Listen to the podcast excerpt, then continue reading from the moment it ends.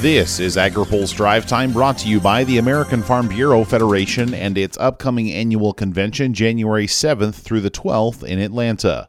Learn more at annualconvention.fb.org. Good Monday afternoon. I'm Spencer Chase. Congress is out of town this week, but wrapped up a major legislative effort before heading home late last week. A Friday night vote sent a $1.2 trillion infrastructure bill to President Joe Biden's desk. The bill passed the Senate in August, but was slowed by the efforts to also pass the larger Build Back Better reconciliation package at the same time in the House. Negotiations eventually led to a vote on final passage of the infrastructure package, coupled with a procedural vote on the social spending bill on Friday. Biden addressed the passage of the bill Saturday at the White House and hailed it as a potentially generational legislative accomplishment. I truly believe that 50 years from now, folks are going to look back and say, this was the moment, this was the period, this, this year and the next couple years, when America decided to win the competition of the 21st century, to get in the game full bore. So, my message to all the American folks is let's get to work, let's get this done. He rattled off a handful of the bill's provisions, including the investments in roads, bridges, rural broadband, and the expansion of electric vehicle infrastructure. We're going to build out the first ever national network of charging stations all across the country, over 500,000 of them, so that you can make a real and you know auto companies are made a commitment that we're going to make 50% of vehicles electric by 2030. So you'll be able to go across the whole darn country, from East Coast to West Coast. Just like you can stop at gas stations now, these charging stations will be available. Biden has not yet signed the bill, but plans to do so when several key legislators will be in attendance. Phil Brasher has a look at what's in the bill in his story on agripulse.com.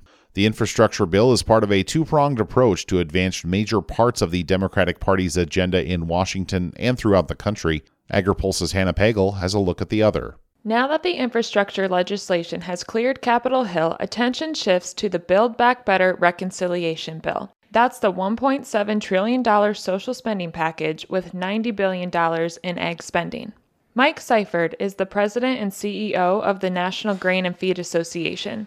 Speaking on AgriPulse's open mic, he says he doesn't want the bill's conservation spending to idle additional acres. When you take land out of production here in the U.S., you are sending a message to competitors overseas that they should put more land into production. And I think when you look at some of those countries where that land goes into production versus here in the U.S., you can safely say that some of the farming and the agricultural practices that they are using are not nearly as uh, environmentally friendly. NGFA has long had issues with land retirement efforts like the Conservation Reserve Program, but supports working lands initiatives. When you are bidding uh, rates up through CRP and rental rates, then the land that is still in production, those rental rates are also going up. And the folks who are going to have the most difficult time competing in that market from an from an agriculture farming perspective are going to be socially disadvantaged and beginning farmers uh, who are trying to get in and expand their operations. You can hear more from Seyfert and his thoughts on competition in the rail industry and the possibility of the U.S. joining other trade agreements on agripulse.com.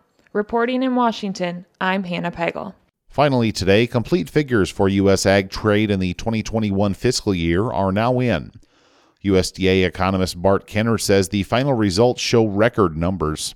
Agricultural exports for fiscal year 21 were $172.2 billion, 23% increase over fiscal year 20, which was 139.7 billion. Agricultural imports fiscal year 21 were $163.3 billion, up 14% from 143.4 billion in fiscal year 20, for a trade balance of fiscal year 21 of 8.9 billion. Kenner says export values were up for every major category except tobacco and fruit juice. Now, here's a word from our sponsor. Today's AgriPulse Drive Time is brought to you by the American Farm Bureau Federation. Join thousands of farmers and ranchers from all across the country at the American Farm Bureau's annual convention in Atlanta, January 7th through the 12th. All are welcome.